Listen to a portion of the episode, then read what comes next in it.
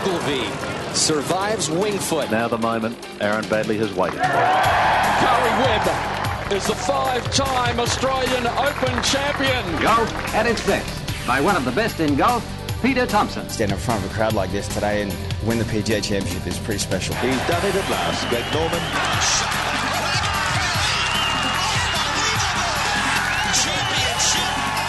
Matt Jones gets his name on the Stonehaven Cup. Leishman to 11 under. Now we've got a new leader, kids. Here it is! Adam Scott. A life changer.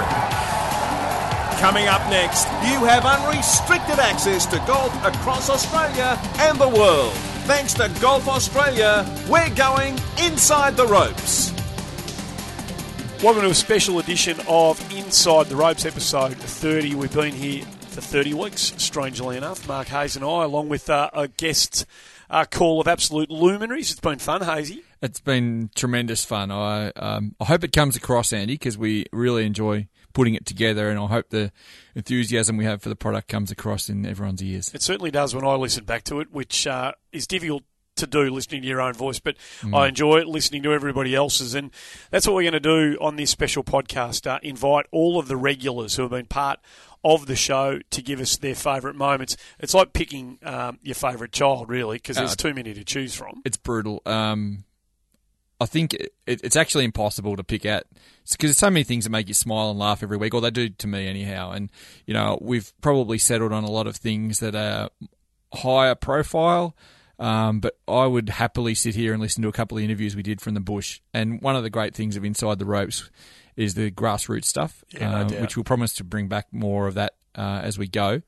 Um, but yeah, some of the you know the Queensland Sand Scrape Championships or you know the stuff. Yeah. the the I've forgotten her name right now, which I apologise for, but the beautiful female greenskeeper in Perth and great interviews. Um, I probably should go and find her name before we finish this, but it's really bad. But you know, some of the bizarre things. I I think um, Jed Morgan He's great. Just a complete lunatic young guy from Queensland. I love him already. So, uh, you know, those things probably go through to the keeper, but we've got some pretty high profile ones too. Indeed. And some of your editorials deserved replaying, but we would have been here for far too long, and it's far too difficult to choose the best from the best regarding all of that. Jo Charlton was one of our special guests, and we're going to kick it off with her favourite moment of the initial series of Inside the Ropes. It's been an absolute pleasure to walk inside the ropes with you all this year on our very first podcast with Golf Australia. My highlight, no doubt, the very gracious and legendary Ian Baker Finch. Enjoy listening and have a very safe and Merry Christmas. Catch you later. Your triumph back in 91 is, you know, sharply in focus. It, it must be, uh, you know, it must be a really nice, is it a really nice time when you know, your championship amongst others um, there, uh, remembered the way it's remembered, given the fact that you know we look to crown the next Royal Birkdale Open champion. Yeah, I, I look forward to the Open Championship every year. It was always um, the, the big event of as a kid. You know, this putt was to win the Open Championship when I was practicing against Jack Nicklaus and Arnold Palmer and uh, Tom Weiskopf and Tom Watson and Gary Player when I was a kid back in the days. You know, those imaginary games around the backyard and our home course, courses. It was always to the open. And then to play in it in 1984 and uh, see that I could mix it with the best and then eventually get to win it.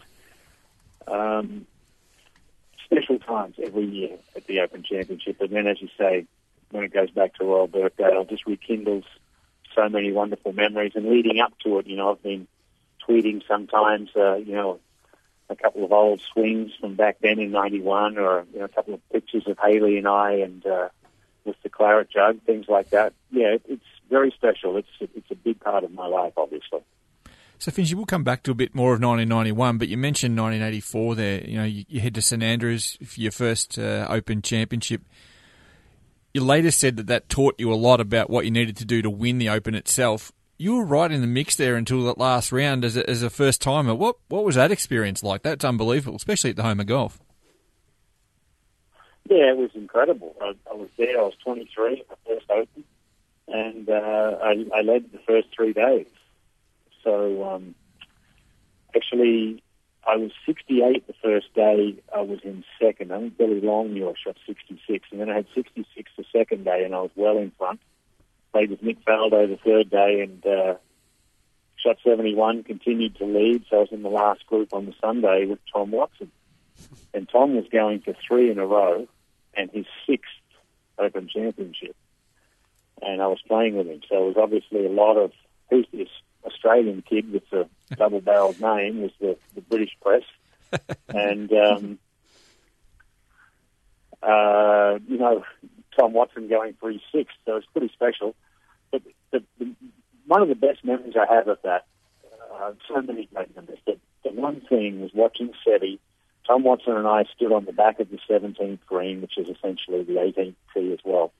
And we watched Seve in that navy blue sweater that he wore for the next six years every Sunday, you know, pumping his fist um, in, in celebration as he made birdie on the 72nd hole, and Seve won that 1984 Open. So some great memories of of being paired with Tom in such a special Open, always special at St Andrews, and watching Seve so excitedly, uh, you know, pumping the fist as he made the win. And Tom, I think, had to birdie to tie. He had to hold his second shot to win, and he paced the, paced the shot. He drove it off the tee and then paced his second shot, and uh, unfortunately for him, uh, didn't get it done. But anyway, great, great memories, and made it uh, made me realise that hey, uh, I can play at, at such a high level, not just play in the Open Championship, but maybe make my goal to win it. And probably your next phase of the learning lesson to be able to get across the line in '91 probably happened six years later from, mm. from reading some of the stuff you've said in the in the interim. Uh, back at St Andrews again, you put yourself in the mix with another legendary name of golf, and, and obviously a good colleague of yours now, Nick Faldo. Yeah, that's right. I, I shot 64 on the Saturday and uh, was in second place. Nick was leading, but I was in the last pairing again on the Sunday at St Andrews. Uh, another fantastic opportunity and moment, and watch Nick what Nick did so well in that period from 87 through uh, 92. He was the best in the world, I believe, in the majors. He won, he won five in that period from 87 to 92, and then, of course, he won again in 96 at the Masters, 36.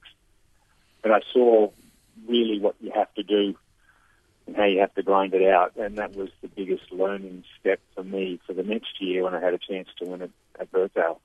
Yeah, Finchy, so you wrap all that experience into one and you come to 91, Royal Birkdale. What are the keys to success? What what do the players need to do next week um, to hold to hold that cup? Joe, there's so many things, but I promise you, the number one thing in any major is to be able to get there in the frame of mind that you have done your work prior and you are ready to go and you're going to treat this week like any other week. You know it's special. You know you've worked your ass off to get mm. there. You know you've mm. done everything you possibly can to play at your best level, your highest level. But then you have to be able to sit back and say, I'm just going to play. I'm not going to get flustered. I'm not going to let the moment get the better of me. I'm not going to start thinking about what this is all about or what, what it's for or how special it'd be. All of those things that come through your mind and just go play golf like it's any other week. And that is the hardest thing because you're so pumped up and you're so ready. Um, it, it, I can't fathom Tiger Woods and certainly the great Jack Nicklaus or any of those great players, any of the multiple major winners mm. that had a period of time in their life where they were in that frame of mind multiple times that they could win multiple majors, and it's uh, that's that's the key to be able to go play the way you know you can under extreme pressure, and not let the moment or the week or the uh, that tension get to you. Uh, it's fascinating, Ian, listening to you talk about that because, you know, Hazy, Joe, and I, I'm sure, you know, in the last couple of days, knowing you were coming on, have dived back into all the bits and pieces we can find from 91 and about 91. And, you know, you shoot that 64 in the third round to put yourself right in the mix. And pre round, or when you've been talking about, you know, post winning it, you said all you wanted to do was stay out of your own way. Just don't get in my own way in that final round. That's easier said than done, I imagine. Mm-hmm. Like that, did you have a did you have some sort of technique that allowed you to do what you did, you know, in the front nine of that final round? I had a breathing technique that I'd been using. I'd, I'd been practicing it for a couple of months before. Uh, I actually put a steam room in at my house and uh, and practiced it in the steam room. Um, a young guy had been coaching me on it, um, relaxing in a pool, uh, sort of floating in a pool at night, and uh, breathing in the steam room, and and then practicing it out on course. And the breathing technique is what really I think allowed me to stay focused and calm and relaxed, and all of those cliches that we always talk about, you know, staying in the zone. But I really was so focused that I kept focusing on my breathing and my breathing techniques, and that I think is what allowed me to stay out of my own way and, and play the tournament like it was just any other event, which is really easy to say and so hard to do. Oh God, just imagine. That's an amazing story, especially great preparation for the that you know drowning humidity of Liverpool, Finchy. yeah, the hard thing there is the you, it's uh, you've got a sweater and a vest and rain gear. And it's, when it gets to seventy degrees, you're sweating. You know, over there it's like a heat wave when it gets above seventy-five. And then you've got the, the rain gear on. It rains parts of the day, especially on the Sunday. And then you've got the uh, the, the sweater when, when the wind blows and it gets a bit cool coming off the water as the tide changes. Uh, yeah, you never you're never too sure. Uh, you got to be prepared over there for sure. So, mate, you walk onto the, the first tee on the final round, and you, you know you've you've got everything under control, as we've just learned. You make a near, well, you nearly make a birdie, I suppose, on the first, and then everything just lights up. Your putter's in control, your irons are just mint. Suddenly, you you you're on track to one of the great nine holes in major championship history, trying to co- convert your first or your third chance at winning an Open. How do you stay in that moment? How do you not think about what's ahead, nine holes ahead? I had a lot of things going for me. The fact that I'd been in that last pairing a couple of times before, so that didn't fluster me, and I was happy to tee off last. Uh, I was happy to be in the lead, so I tied for the lead. Uh, I played with Mark O'Meara, who was a very good friend of mine. We lived in Florida and practiced regularly together, so we were very good friends and remain good friends to this day. Uh, he, he, in fact, went on to win in '98 at Royal Birkdale, which was another special moment I'll share with you sometime. So I had a couple of things like that going for me. I was in great form, I'd been top five in nearly every tournament when I played the two months leading in. Um, I had my wife Jenny, who was six months pregnant with Laura, with me, and Haley, our two-year-old, and I played in the garden with Haley for an hour or two before the late tea time that day. We had a house rented just down the street. I had Steve Bann staying with me, who was there um, coaching Robert Allenby and, and uh, helping Robert in his uh, first Open Championship. I actually had a couple of practice rounds with Robert. So there, everything just seemed to be as you would plan it. You know, everything was uh, ready to go. So there was nothing special about it. I got to the first tee early, uh, focused for five or six minutes quietly by myself on the first tee and prepared myself for the round and just went out and played and um, did, did what I had planned on doing or what I had visualized doing, and that was playing sensibly and hitting the ball where I aimed it and making a few putts, which was hard to do that year. The greens weren't great at Royal Birkdale that year. Everyone was complaining about them early in the week. They gradually got a little better as time went on. And uh, I made five putts for birdie on the front nine and uh, just two putted the rest on the way home, just sort of hung on. so Finchy there too, what you what you're talking everything fell into place. Sorry, Finchy, I cut you off there. But what you're talking about there is preparation. So, and the calmness and I suppose the normality that good, thorough preparation can give you. Was that something that you would have executed week in, week out, or was that sort of a special major um, sort of experience? I think you focus harder in a major. I mean, everyone talks about it, don't they? Uh, you know, you listen to Adam Scott and Jason Day and Greg back in the day when all of our top players talked about we build our whole schedule for the year around the majors. The majors are what means most to you and to your career at the end of your career, your performances in majors. So everything's built around them and around the time and the schedule throughout the year. You maybe focus a little harder because you know it's a special week, but what I was saying before is you then have to, although you've prepared so well and you're so pumped up and you're so ready to go, you then have to bring that amp down somewhat to allow you to just go play like it is any other week. Mm. And, and I think that's the hard thing that the real champions have been able to uh, to figure out. G'day, I'm My Golf Ambassador Jason Day. I'm really excited to be an ambassador for My Golf, Australian Golf's national junior program, jointly run by Golf Australia and the PGA. My Golf is every Aussie kid's first step on their golfing pathway. It's all about teaching children the basic skills of golf in a safe and healthy environment, and just as importantly, about the life skills that golf can teach you that distinguish our sport from the rest. Remember to visit mygolf.org.au for more information.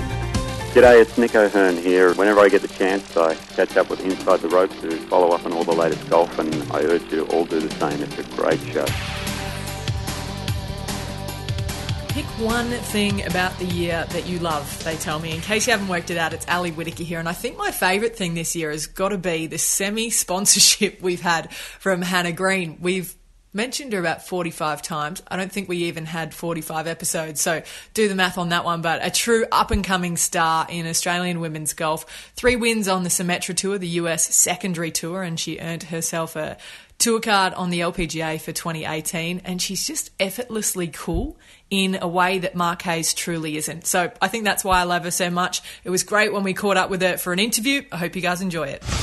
There's nary been a week go by on Inside oh. the Ropes this year where the name Hannah Green Hazy has not been mentioned. Andy, I was absolutely disgusted last week. Okay, we missed we, missed bifurcation and we missed Hannah Green, and and we had a flood of callers. Just get, what are you doing? So we've had to right the ship in a big way this week. Uh, so we haven't got bifurcation on, but we have got Hannah Green on the show, who's been making some significant waves over there in the US on her first year as a pro on the Symetra Tour. She joins us on Inside the Ropes. Hannah, great to have you on the show.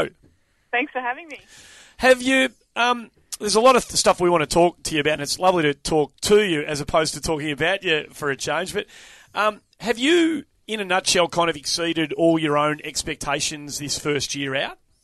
Um, yeah, I think so. I mean, I won my fourth event over on the Symetra Tour. I knew I was capable of winning, but I really didn't think it would come so early in the season. Um, I definitely put myself in good position um, for my next six events uh, to hopefully secure my LPGA card. But I did. Uh, obviously, I have all my goals, but I think I've achieved them, achieved them a bit quicker than what I thought. So that's always a bonus. So yeah.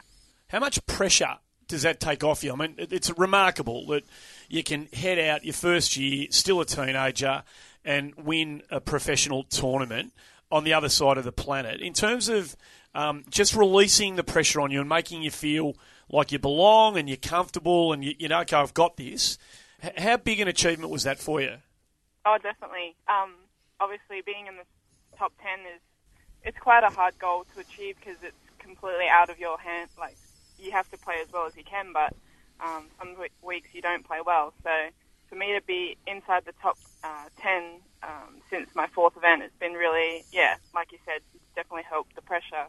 Um, I've still quite got a little bit of a buffer. Um, I've still obviously got to perform well in my last six events, but the pressure's not there for me to have to have a win to creep back into the top 10, so that's nice. And how's it been uh, as a pro out on the tour? You know, like uh, I remember Sue O going over to the Symetra Tour a couple of years ago, and she really, really struggled with the personal aspects, the living away from home, being away from family, that sort of stuff, and even just the going from city to city, the money aspects, all that sort of stuff. How's that been going for you? And what are your living arrangements and that kind of thing? Yeah, so I still live in Perth with my parents. Um, I haven't actually gotten a base over in the US just yet. Um, I found like it took, financially it was just not, uh, I guess, in the plans to do it this year. Um, never really would have had the chance to actually been um, home. So I've been on the road for four months, just living out of a suitcase uh, with my golf club. So it's it's a lot harder than you think. Um, And that's expensive, isn't it? I mean, your, your prize money, just for the listeners to get a gauge of this, you've won 57 grand this year. So a lot of that's going to be eaten up uh, by the travel.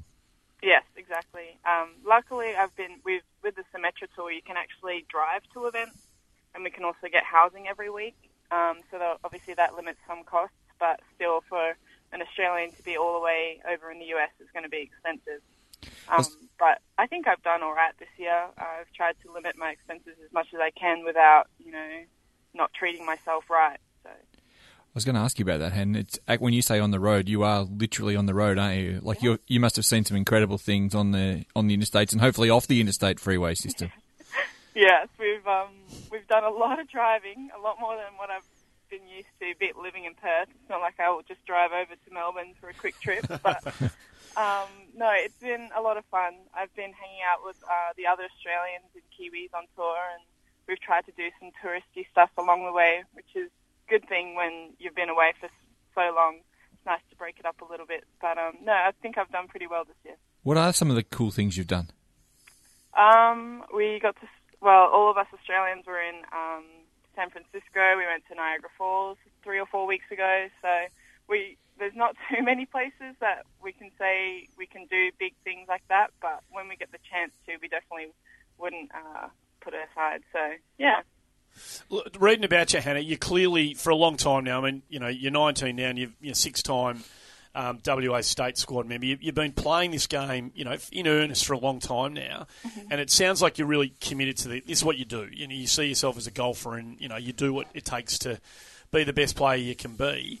Um, it can consume you a little bit. I reckon any time people get you know that far into the zone of any of this sort of stuff, have you? How, how conscious are you at this young age of your kind of golf life balance, getting that right? Yeah, definitely. Because there's a like a lot of. I was at um, Mount Lawley and I did a junior clinic, and I see. I, the thing I told the kids was just to make sure that you have balance in your life. Um, I remember the year after I graduated high school, I wasn't working or anything, so I was literally at golf every day, just hitting balls and you know putting and chipping, and I ended up going backwards almost, and I was just too much too technical, and I literally didn't have a social life, and I think that really, I guess, shocked me, and so I've definitely tried to balance my life as much as I can. Obviously, I don't practice. I must say, I don't practice as long as I used to, but what I do now is definitely more um, appropriate and going to benefit me. So, yeah, I, I really think it's important mixing and balancing your life, definitely. Hey, it's Geoff Ogilvy. I can't be in Australia very often, but I love keeping up with everything on Inside the Ropes podcast. Good bunch of guys, and I love listening.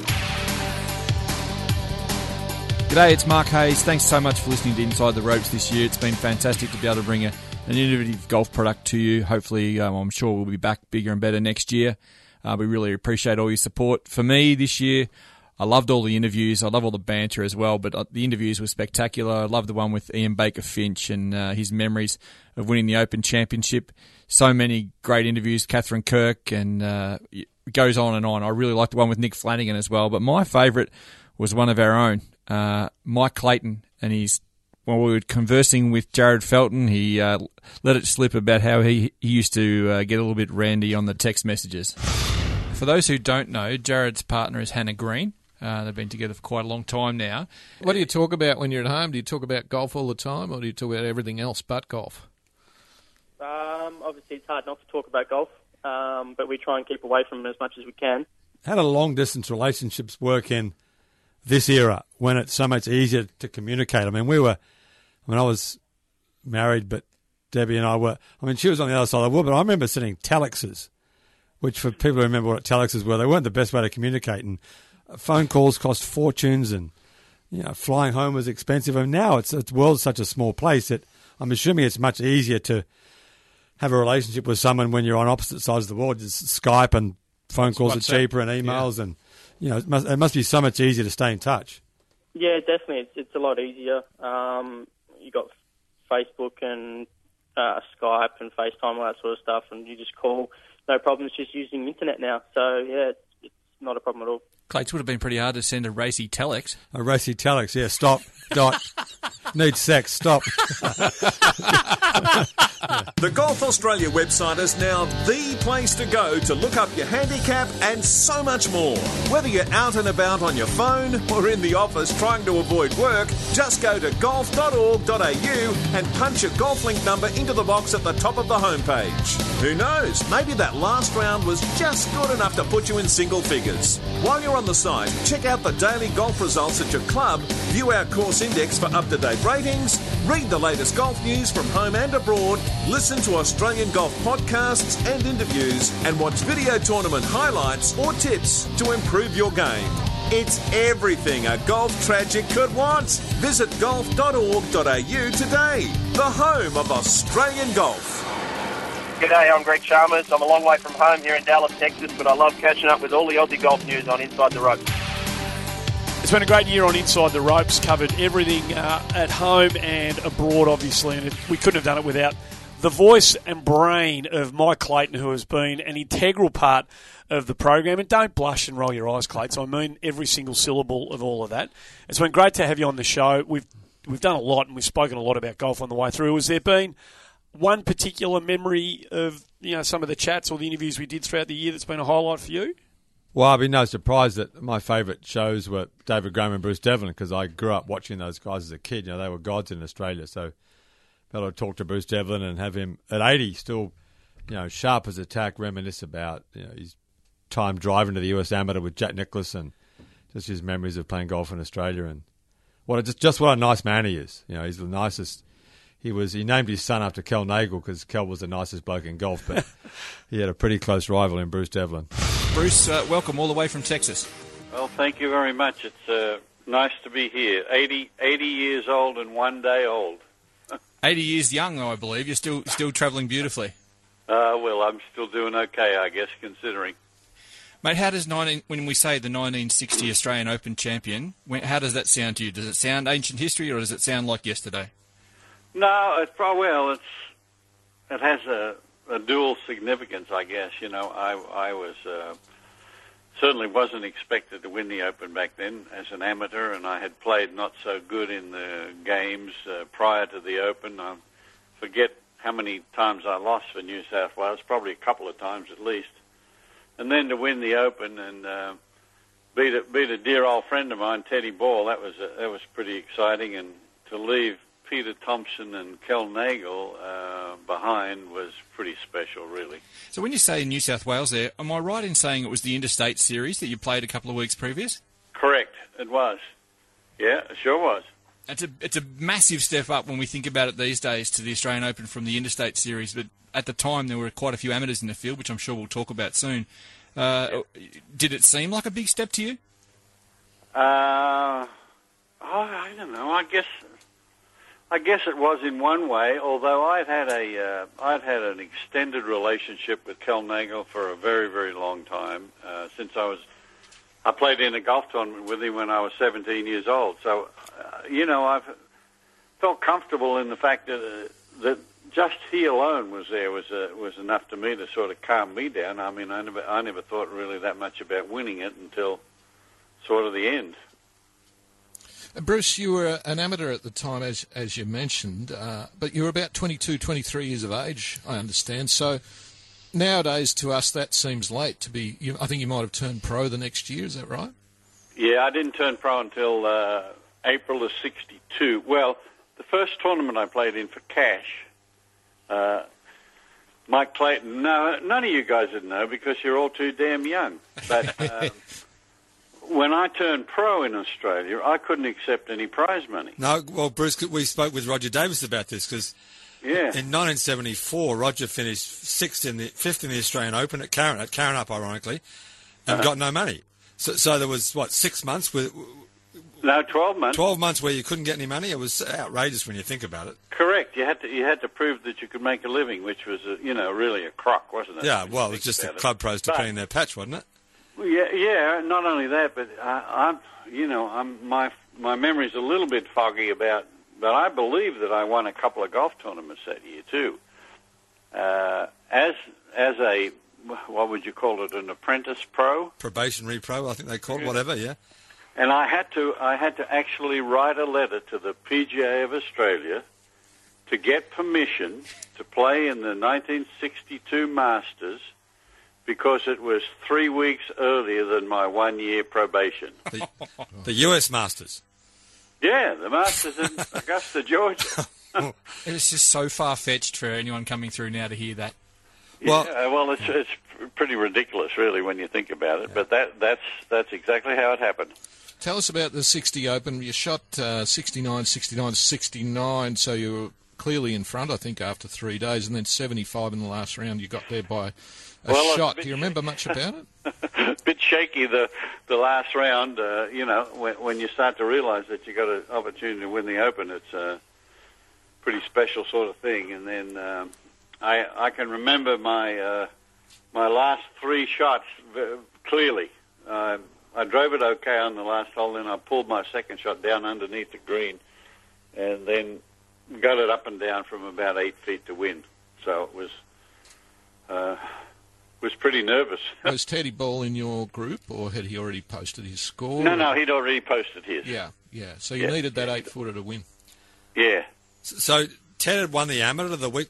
I think you was it. Am I right to say that they played the interstate series, then the amateur, and then the open three weeks in a row? That's is it? Um, you know, I, I can't.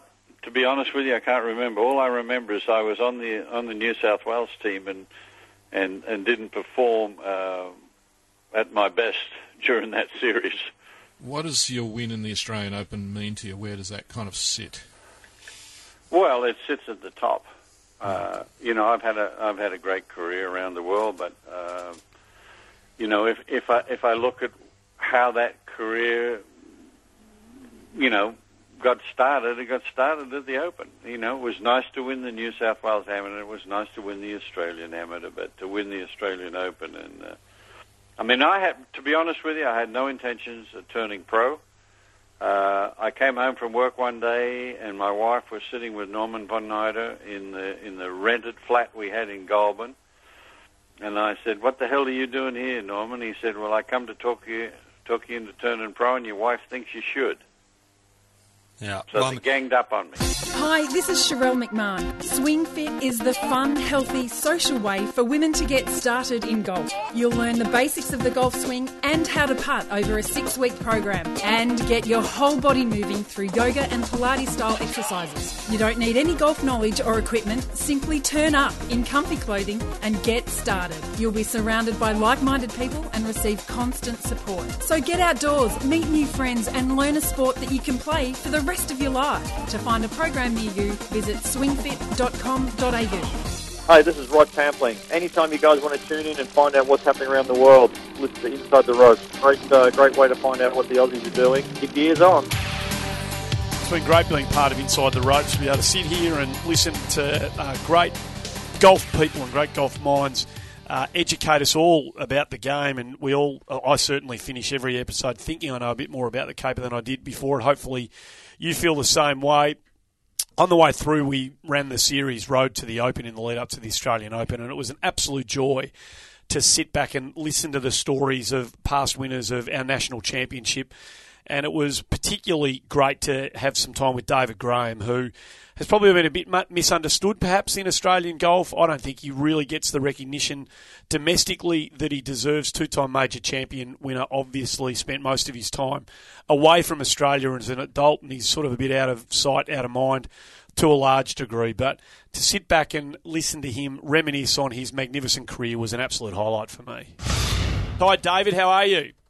I'm fine, thank you. Nice to be with you. It's great to have you with us. It really is. And we're looking forward to spending some time having a chat to you about this and a few other things, obviously. Okay. 77 is a long time ago, Dave. When we ask you to kind of reflect um, to you know that, that year and um, what the Open, how the Open, the Australian Open played out for you and what it meant to you, how, how vivid are those memories? Well, they're actually still very vivid because I was fortunate to come back uh, for their 100th year celebration, and I've been a member at the Australian Golf Club for many, many years, and it was really nice to receive their wonderful hospitality and everything. And uh, it was also, you know, great because uh, I think it was either the first or the second year after Jack Nicklaus had redone the Australian that I'd won, and it was uh, uh, in obviously financed in those days by the, the late great Kerry Packer. So uh, he resurrected the Australian Open, and the year that I particularly won had a wonderful field, and uh, it was really uh, a launching pad for the Open Championship to get back into world world acclaim. How important was Kerry Packer at that time, David? I mean, we, we sort of gloss over him in golfing terms, but everyone sort of uh, links his name with cricket. But he did so much for Australian golf at that time, didn't he? What What was your personal relationship with him? Well, I didn't know him all that well. Um, I spent I, quite a bit of time with him when he was uh, getting tutored by the great uh, Norman von Nida, and obviously he had brought uh, Jack Nicklaus and Arnold Palmer and Gary Player and a very large world class field to play in the Open and kind of resurrected it a little bit. And he put a lot of money into the tournament and he put a lot of money into the Australian Golf Club and he converted the Australian from an old kind of linksy style design, which was, you know, shallow bunkers and very benign greens and everything. He uh, he brought Jack Nicklaus in and made the Australian Golf Club uh, you know, one of the great courses in the world. And um, so his contribution to golf was really incredible. Did you see him around the Open though, when you were playing, um, you know, through Oh, that yeah. period, David? Oh, absolutely. He was out there all the time. He uh, the week before the Open, he would take Jack Nicklaus up to the Great Barrier Reef, and they would go uh, marlin fishing, and then a lot of players would stay at his house. And a lot of the golfers in those days were fond of playing tennis, so they would play tennis. And he was uh, he was a great host. He was uh, wonderful. Uh, he brought the world's best to to play in the Australian Open. We were very fortunate. We, we spoke to Bob Shearer about him a couple of weeks ago on the show as part of this series, and and Bob remembered going to um, Kerry's home and pictures of wild animals devouring um, other um, less capable animals in the wild. Did did you ever did big paintings and photos all over? Is it? Did you ever go to Kerry's house and can you Oh, validate? sure I did. I, I, lots of times, yes. Can you remember paintings and pictures like that strewn all oh, over the place? Kerry had anything that he wanted. Kerry had. And He had a massive big house, and he had whatever he wanted, and television sets everywhere. And yeah, he was great. Food always on the on the buffet table and everything. Yeah, he was he was remarkable, and he had that one little room where he would go and sit in his great big leather chair and watch television. And uh, yeah, he was a, he was a character, but uh, his country. I the one thing that I remember very vividly was that uh, I think maybe uh, Jack or Arnold had complained about uh, practice balls, range balls on on the uh, on the practice fairway at the Open there at the Australian, and so about the next day uh, he brought in I don't know how many thousands of dozens of Dunlop 65 golf balls and opened up buckets full of brand new balls and by about Friday night or Saturday morning there was none of them left. all the caddies and all the players had stuffed their bags with all these. new balls. Ah, magnificent. Uh, yeah, it was. Uh, I'm sure that a lot of people remember that. Yeah. So, David, on just the field, you referred to the field. I mean, this is the one you conquered, and we'll talk to you more about how you did it in a second. But aside from all the great Australian names, we're looking at, you know, Palmer, Nicklaus, uh, Charles, um, Lietzke, what else? January. Yeah, Lietzke, January. We've got Ray Floyd. Um, Yes. I, I can see on the list down here of B. Jones, but I don't think that was Bobby at that time. Brian Jones. No, I don't think so. But and, and a really good missed the cut. and a really fantastic player called Mark Hayes too. I just want to get that on the record. no, Hubert Green was there, and it was amazing. It, it- it's an extraordinary field, isn't it? Uh, it was, and he paid for it. He made it all possible, and Qantas were, I think, the sponsors, and they gave us airline tickets, and uh, Mr. Packer helped us with our hotel bills, and he wanted he wanted the Australian Open to be the best it could be, and uh, in his time, he did exactly that.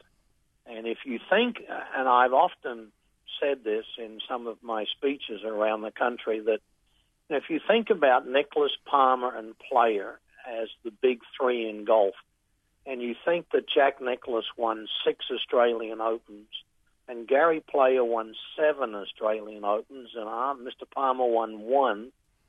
And you think about doing that in the late 60s and the early 70s, that was a heck of an effort to fly from South Africa or uh, Florida, where Jack lived, to, to come to Australia and, and let young aspiring players like myself have a chance to see what you know world class golfers were, and uh, it was very important to the future of Australian golf that their contribution allowed young guys to, to look and learn, and that's what it was. It was quite remarkable for that period of time. One of the great rounds was at Merion in 1981, uh, where you said you don't remember even much of that round. Well, I remember maybe more of that round than most, uh, only because it was a, a U.S. Open and it was on a Sunday and it was a little bit deeper into my career.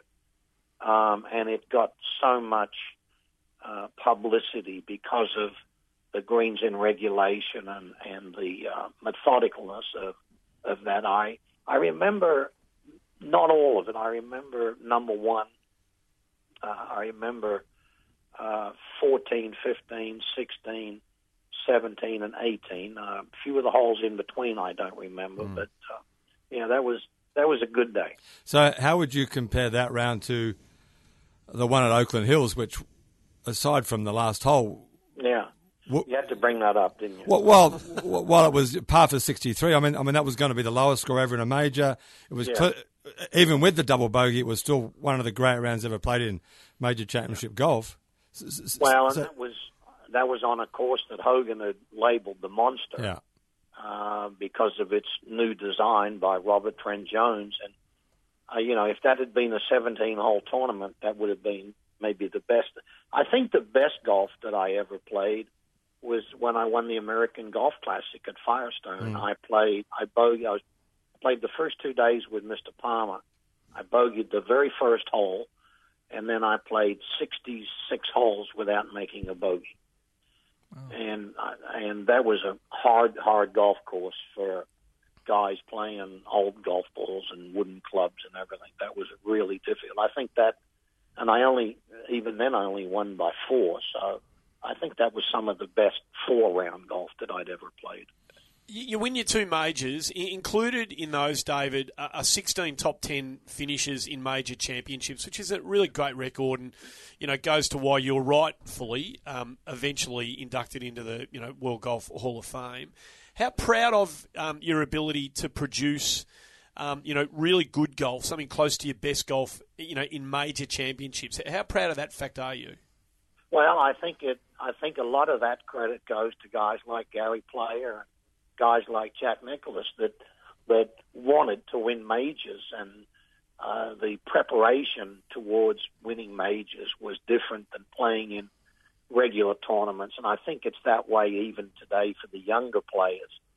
Um, but I'm amazed at how, if you look at the Nicklaus era when he won, he won 18 majors. But if you look at the players, like Gary Player, I think won nine majors against Nicklaus in his high in his career. You know, Tom Watson won eight.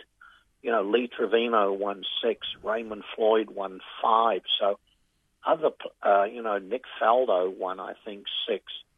There were a multitude of multiple major winners when Nicklaus was at his absolute peak in that 20 year period and you don't see that today in golf. I mean, uh, you look at uh, McIlroy; he came out blistering and won four majors out of the blue, and then in the last two or three years hasn't come close. Uh, and you know, and I should interject and, and change a little bit. And I think that I think Australian golf is blessed uh, that they have like a Jordan Spieth that wants to come to Australia and considers that a very important tournament for him to win, and we're lucky that he's won, and we're lucky that he wants to come back and play again because uh, he's really keeping that tournament alive and and sponsor happy because of uh, his ability to come down there. So I take my hat off to him for doing that. Peter Senior here. Really enjoy listening inside the ropes.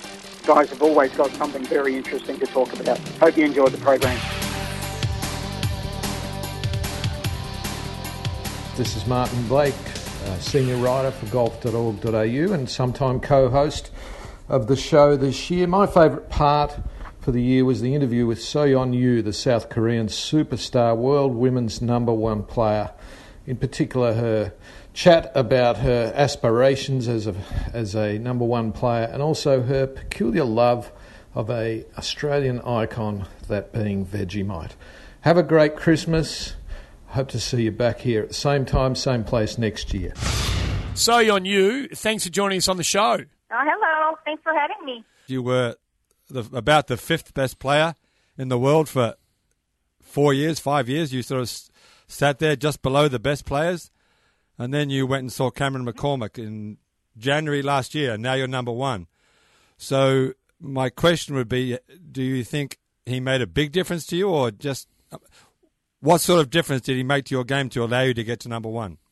Uh, of course, Cameron uh, helped me out to get the different level um, because since I started to working with him, I had a massive swing change, and that swing change made me hit longer than uh, before. Also, uh, I hit it more accurate. Also, at the same time, he, I think he makes me more um, like creative player. Like every time when I take a lesson from, him, he never asks me to hit it straight. He always asks me to do something um, like special. I mean, it's not like special, but like compared to how I played a few years ago, it was special. Like every time when I have, to, I mean, he asked me to hit like, okay, so I'm cut shot, like low draw, high draw. He asked me to do several different things. Then, to be honest, you know, when I first time did it, I was like, I have no idea why I should do this all all this practice. But actually, when I went to golf course, all that experience with him is really big help. Also, um, it that that ability helped me out to uh, make less bogeys actually. Um, so of course he helped me out um, a lot of things. So, uh, also, I'd like to give my credit to my you know caddy Tom Watson. I've been working with him since my rookie year. We've been working together like six years. We become like brother and sister. But um, when I first time working with him, I I had no idea about um, like course architecture, or I didn't really have much knowledge about um, um, like golf skills or golf history, but um, since we started to work together, he taught me a lot of things about the golf history and uh, golf architecture. That's made me more enjoy the golf course, and that makes me more enjoy to have new skills. So I'd like to give credit to my coach Cameron McCormick and my caddy and my big brother Tom Watson as well. No, no, no, no. Hang on. Yeah. We, we can't be giving too much credit to Tommy. Correct. I mean, he'll, he'll, he'll start getting a big head. to be honest, I cannot give much credit to all Australians. Unfortunately, I have like all Australian as my staff. So, well, I'm surrounded by all Australian. That what I learned is Australians all kind of like you know like bad stuff. I mean, I I don't want to use actual actual word what I'm normally using because it's inappropriate to using it to podcast. But um, I'm I am surrounded by Aussie and um all these definitely helped me out to um, get like next level. I mean, better player. At the, and and at the same time, I got dirty mouths from them. there might be children listening to this, so yeah, so maybe maybe we just keep that uh, for for the off air record. Have, have, you got something that Tommy has actually taught you in this in, in the yeah. in the slang words? So, on has he actually taught you something that you can actually uh, reproduce for us without getting us in trouble? No. Yeah, for sure.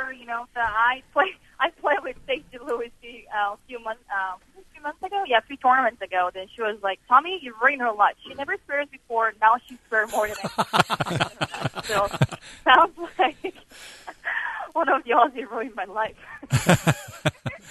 there is one more question I wouldn't mind asking about. You know, you becoming the world number one player when that moment is realized uh-huh. um, that when you tee it up in your next tournament, which happened to be the PGA Championship, did it feel different for you? Uh-huh. Did you feel like you were carrying in extra expectations? Did you deal with that okay? Um, it was definitely feel different. I we got a like little ceremony to got the like number one player in the player beep, which is like special color, like green color.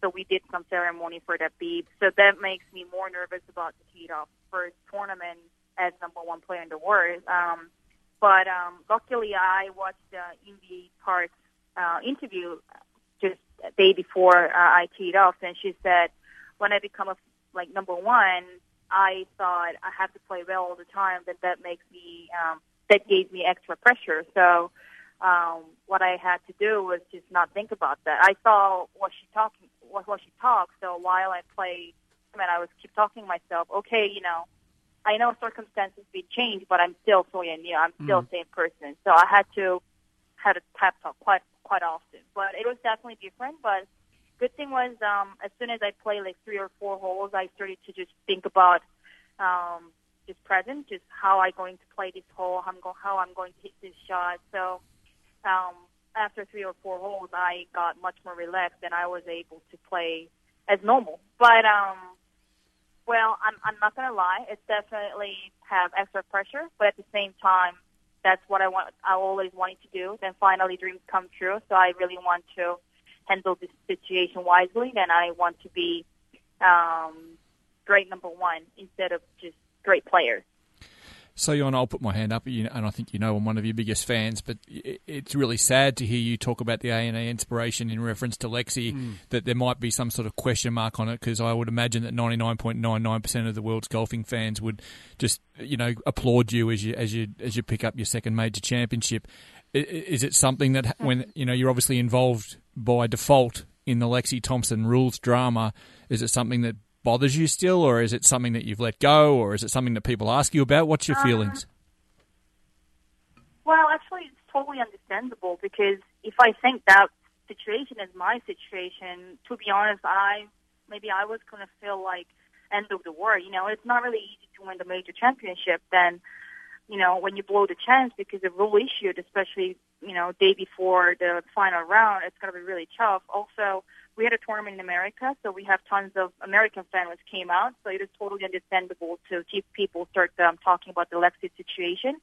Um, but um, well, there was very unfortunate situation. But golf rule is golf rule, so we have to accept it. But at the same time, I just really wanted to say, um, golf rules exist for protect the players, not giving a bad, um, you know, situation to players. So uh, hopefully for the future, we're not going to have those kind of hassle, and hopefully we can have um, wise observation as well. Well, we like to think that your personality lines up pretty well with Australians, and you've obviously got a great affinity with Australia, and you've got a you're surrounded by a heap of Aussies wherever you go. Here's a hard one for you, so Jon. We don't want to pin you down, but we love to have you back with the Women's Australian Open next year. What's what's the deal?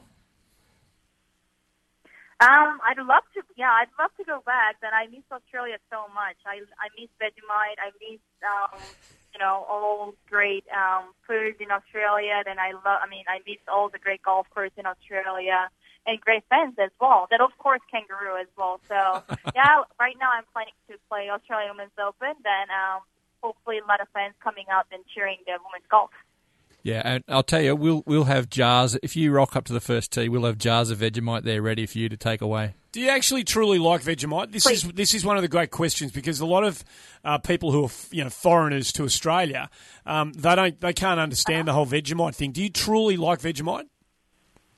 I truly love Vegemite. So when I first time tried Vegemite was um I think when I was nineteen or eighteen, then um I had a lunch with my friends and my friends, you know, handed me to one of these steak with um uh what you call the chocolate jam? Um Nutella? Nutella. Nutella. Is Nutella. Version of Nutella. Yeah. Yeah, Nutella yeah, Nutella, try it. Then I tried it, then he was expecting my ugly face, which is, you know, like Vegemite have a you know unique taste. But ended up, I was like, oh my god, I love this. What is this? I know it's not chocolate. I I know it's not Nutella. What is this? And he was like, oh my god, how can you love this as you know, like if someone's not Australian, it's hard to like this, you know, Vegemite thing. It's like, is that what is that called Vegemite? Then actually, you know, since that I always loved it. Then, well, also like truth is, I mean, since I know Vegemite's name as Vegemite, I always thought Vegemite um, ingredients based on vegetable, but I found out it's not. It's it's um, based on what do you- uh, what is it that makes um, beer? Yeast, yeah, yeast, yeah. yeast. Yeah, so I'm kind of in shock. to, about the ingredient because I always believe that uh, based on vegetable, that's why I named Vegemite. But no matter what you know you guys use to make Vegemite, I love to have Vegemite. I love to have butter on it, Vegemite on it, and if I added avocado, that's perfect. Oh, people love that stuff. People love the Vegemite avocado. That's the that's like a that is like a really trendy dish over here in Australia these days. Yeah. There'll be a jar of it at Kooyonga in your locker room, Sir Yon. Please keep the promise. I'm going to check out my locker next year. G'day guys, it's Ryan Ruffels here. and I'm a long way from home, playing on the Latin America tour and living in the US, but I keep up with all my Australian golf by listening to Inside the Ropes. That's been Inside the Ropes for 2017. Thanks so much for tuning in and contributing. It wouldn't be worth doing it if we didn't have you lot out there having a listen to it from time to time. Appreciate your commitment to the program. Hopefully, we'll be back to do it all again next year.